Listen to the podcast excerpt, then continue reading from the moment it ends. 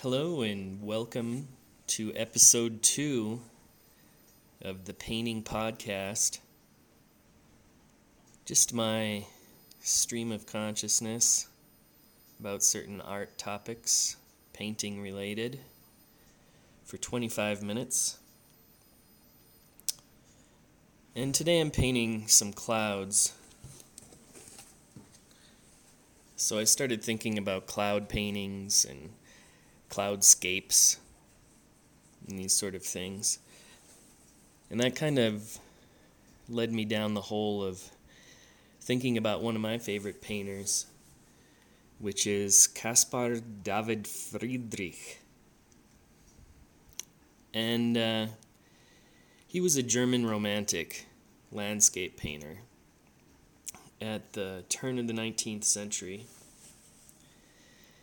he's um, you know now he's really highly regarded. However, he has a pretty interesting life story,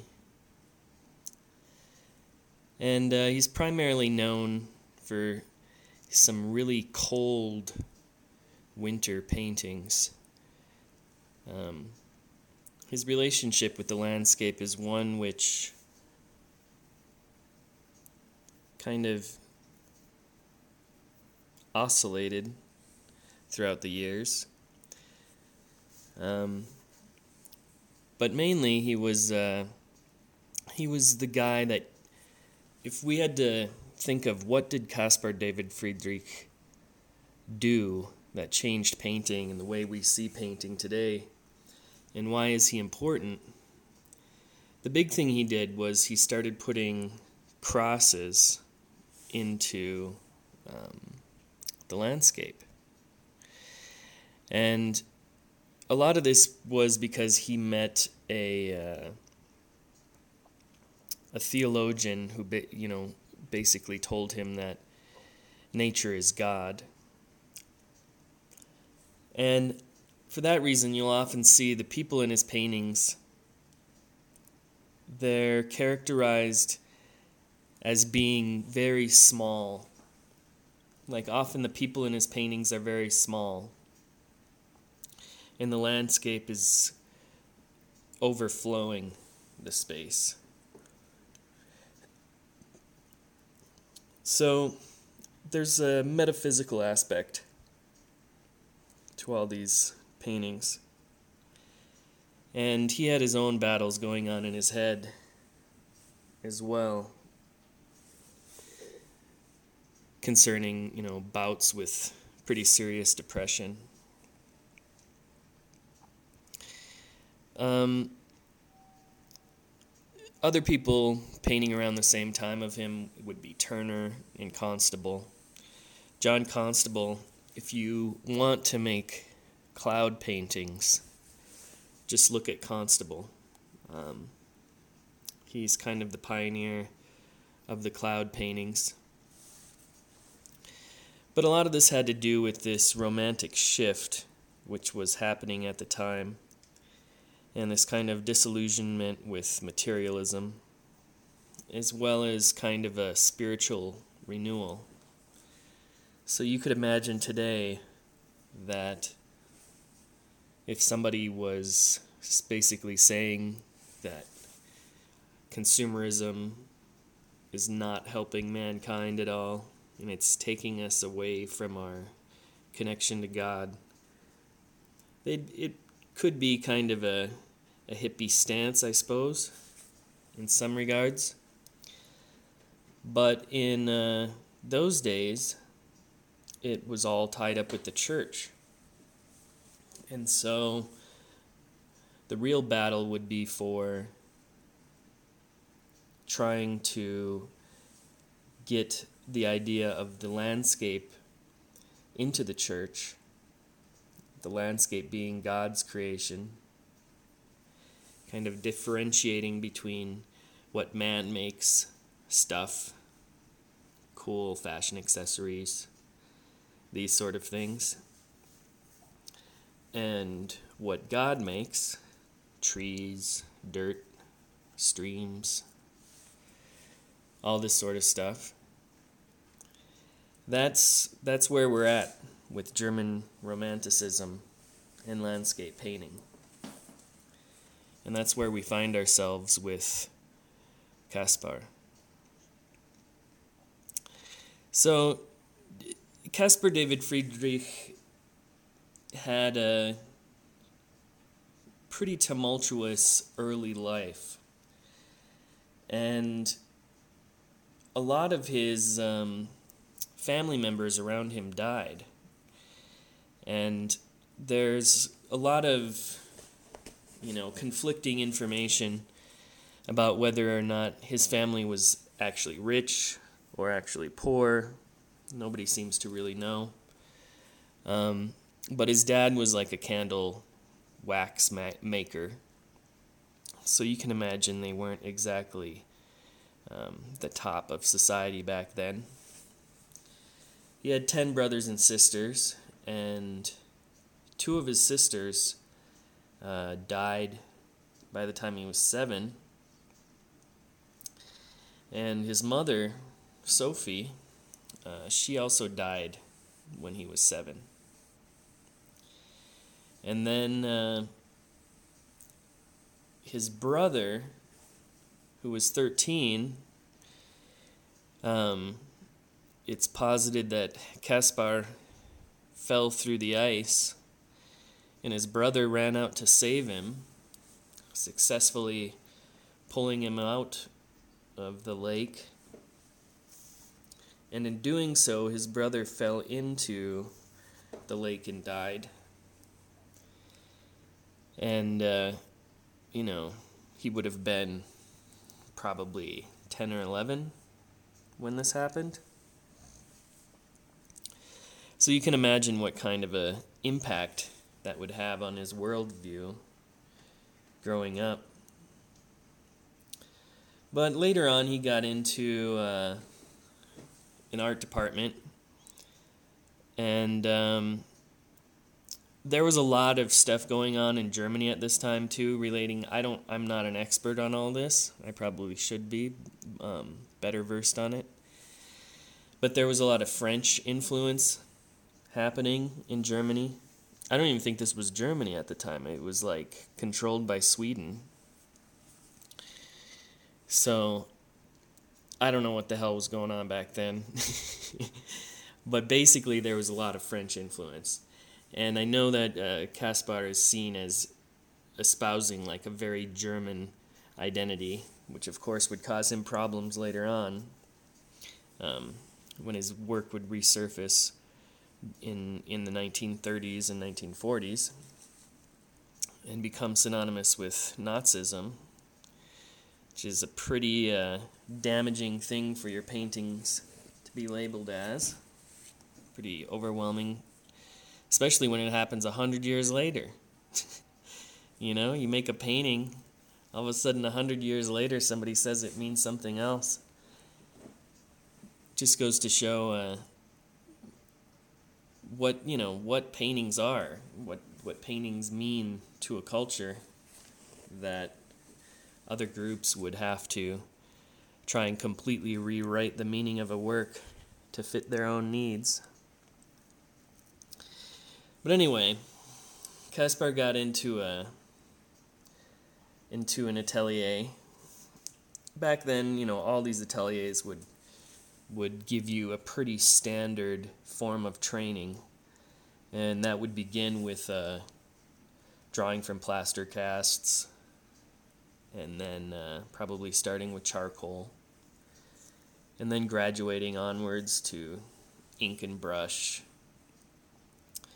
and then going towards you know watercolors, and ultimately oil painting, being at the top top of the ladder and so, uh, yeah, Caspar got into this this drawing school, this painting school, and uh, he attended that and did all the you know normal academic stuff. Sat and drew plaster casts for a year. We often forget about that in our training as artists now, of course, where a lot of what we do is supposed to be based on you know us coming up with all these techniques You know, there's not exactly a set, unless you're going to an atelier. Um, most schools don't have some sort of set standard way of teaching even foundations in, in this type of academic matter. A lot of schools don't even teach observational drawing anymore. This is due to a lot of, you know, what happened in the 1970s with the rise of conceptual art. So we have to acknowledge where we're at. And oftentimes we're at a place where uh, these types of basic rules are no longer regarded as something um, which is needed in order for a painting to be viewed as good. Right? So people teach themselves stuff all the time and they make great work. So it's just a different way of thinking. But back then he went in and he would have been trained, you know, like a concept artist almost in these types of techniques. This is how, you know, value works and shading and this is how you make a sketch of a place. He always sketch um, the places that he went to, he had one class with a teacher, and their class was to go out and draw from nature. Pretty standard exercise. I can imagine maybe students today would just be annoyed. You're like, okay, today you just have to go and draw nature. Maybe not. I bet half the class would be into it. But uh, yeah, his teacher took him out and they went drawing together. And uh, this is at the same time he's talking to that theologian. I can't remember his name, but he was talking to that theologian who um, was telling him, you know, nature is God, basically. You know, nature and the beauty of nature is like a revelation of, from Christ. So there was that happening in his mind at the same time, and certainly consuming a lot of his ideas. So I'm sure he was thinking about that as he drew and as he painted. And uh, so he, you know, he, he did a bunch of these drawings. He, he worked primarily in um, watercolor and uh, ink. And so he would just do these pretty simple watercolor drawings um, and small paintings with watercolor and ink. And Goethe, uh, the famous philosopher, uh, he actually was running like a really cheesy art competition. And uh, he even like he was kind of upset with the state of affairs. It's kind of funny to think about. But like Goethe had this exhibition every single year. And uh, it tended to bring in a lot of these really banal painters. So Goethe's reputation was actually being hurt by running such a such a cheesy show. People were thinking like, who is this guy? This guy's supposed to be smart. He's got, you know, a show full of like terribly painted flowers. But then uh, came along and gave him uh, a couple drawings for this for this show that Goethe had, and uh, he won the show and uh, this was a you know a great success for him. This kind of put him in the realm of real artist immediately. He won this big exhibition, and all of a sudden, Goethe knows who he is, and Goethe's saying good stuff about him too. I don't know the exact quote, but he's saying, you know, this guy's great. So that kind of explodes his career at a very young age. And uh, he can basically, at this point, you know, he's airborne. He, he's in control of his career now. So, what's he going to do? He's going to start making oil paintings. And uh, he's in his early 30s at this point. And uh, he makes this painting of a mountain, a mountaintop with uh, some trees, beautiful sky. Sky is taking up almost all of the composition, at least 75% of it. And at the top of this mountain, in this like beaming, sunny, you know, sunset sort of situation, at the top of the mountain is a crucifix with Jesus crucified. And um, you know, this is taking Jesus out of, you know, the the environment we, we traditionally see him crucified in. You know, throughout all these years, there's a lot of crucifixion paintings. Everyone's got to do a crucifixion painting. Uh, but this is one of the first times we really see a crucifixion outside of this environment. You know, with the the guy poking poking Jesus who's on the cross and Mary crying or weeping and the soldiers and the sign above his head. So he's taken him out of that context and put him somewhere completely different into the mountains. And these are, you know, this is a very certain location as well.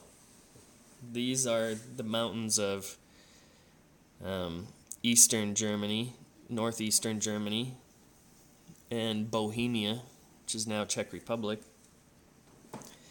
It's actually, he would end up um, his last days in Teplice, which is a Czech town actually.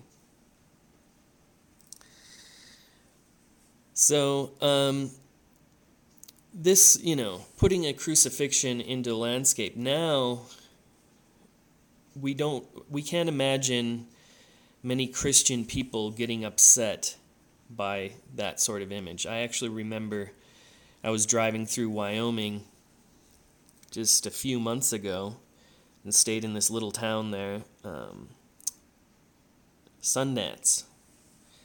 Yeah, Sundance, Wyoming. It's near the uh, the Devil's Tower, which is kind of a cool tower coming up out of the earth.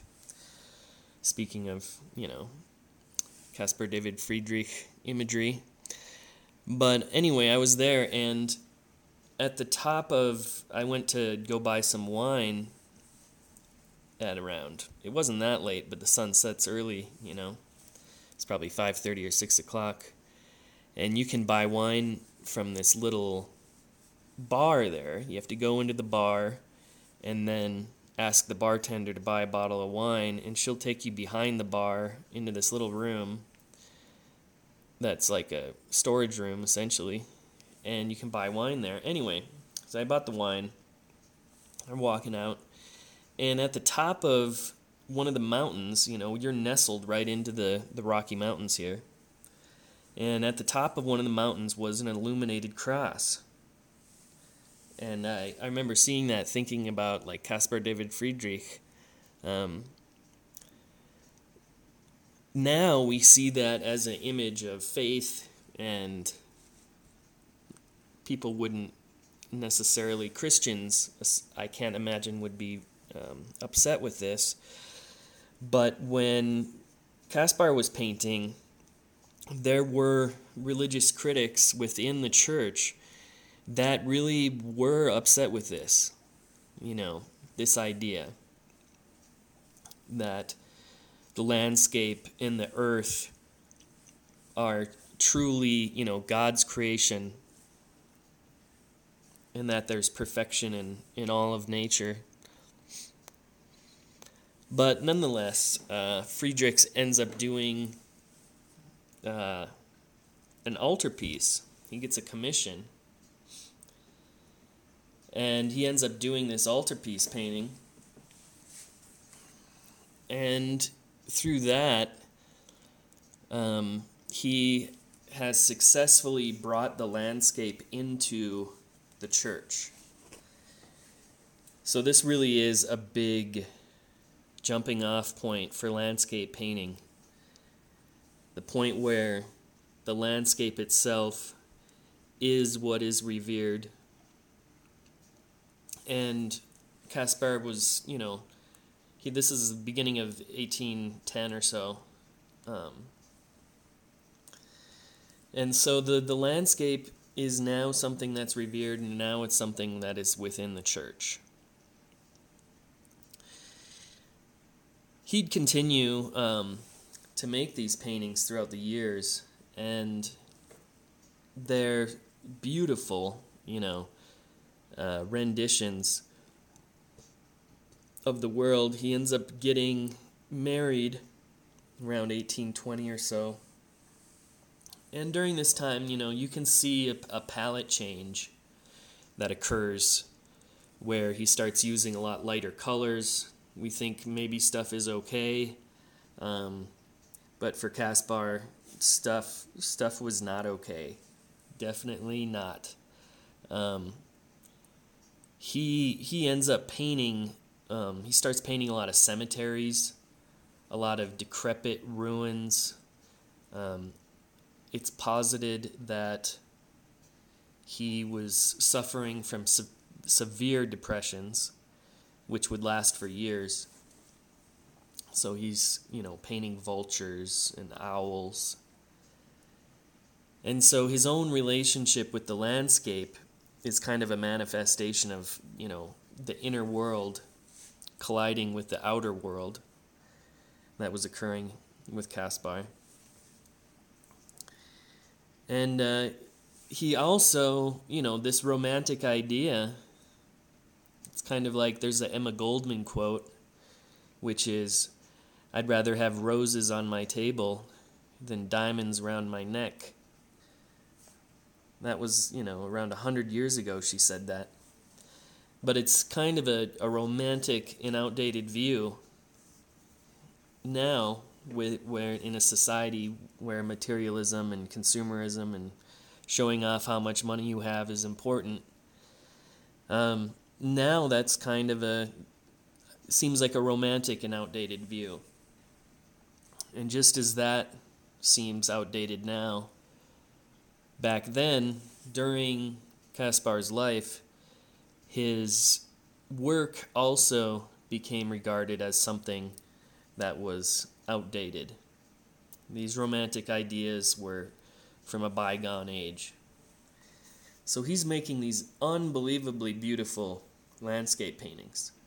You know, today they're regarded as some of the most important landscape paintings ever made. And while he's alive, he has this fall from the top of the mountain, and nobody's buying his work anymore. It's almost impossible to comprehend how paintings this good couldn't have any buyers. And so Caspar David Friedrich is literally he's he's known for waking up before sunrise. So he wakes up at 4:30 and he's walking around cemeteries at night.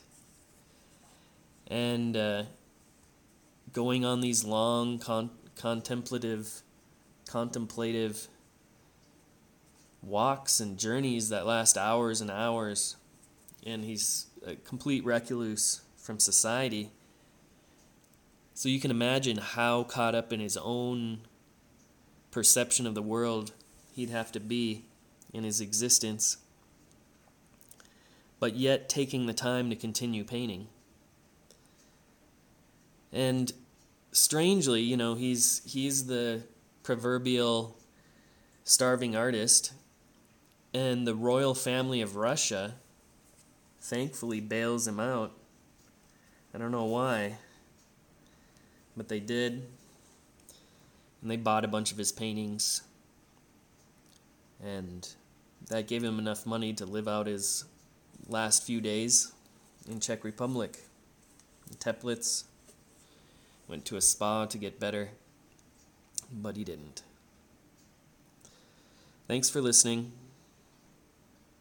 I'll do another one soon.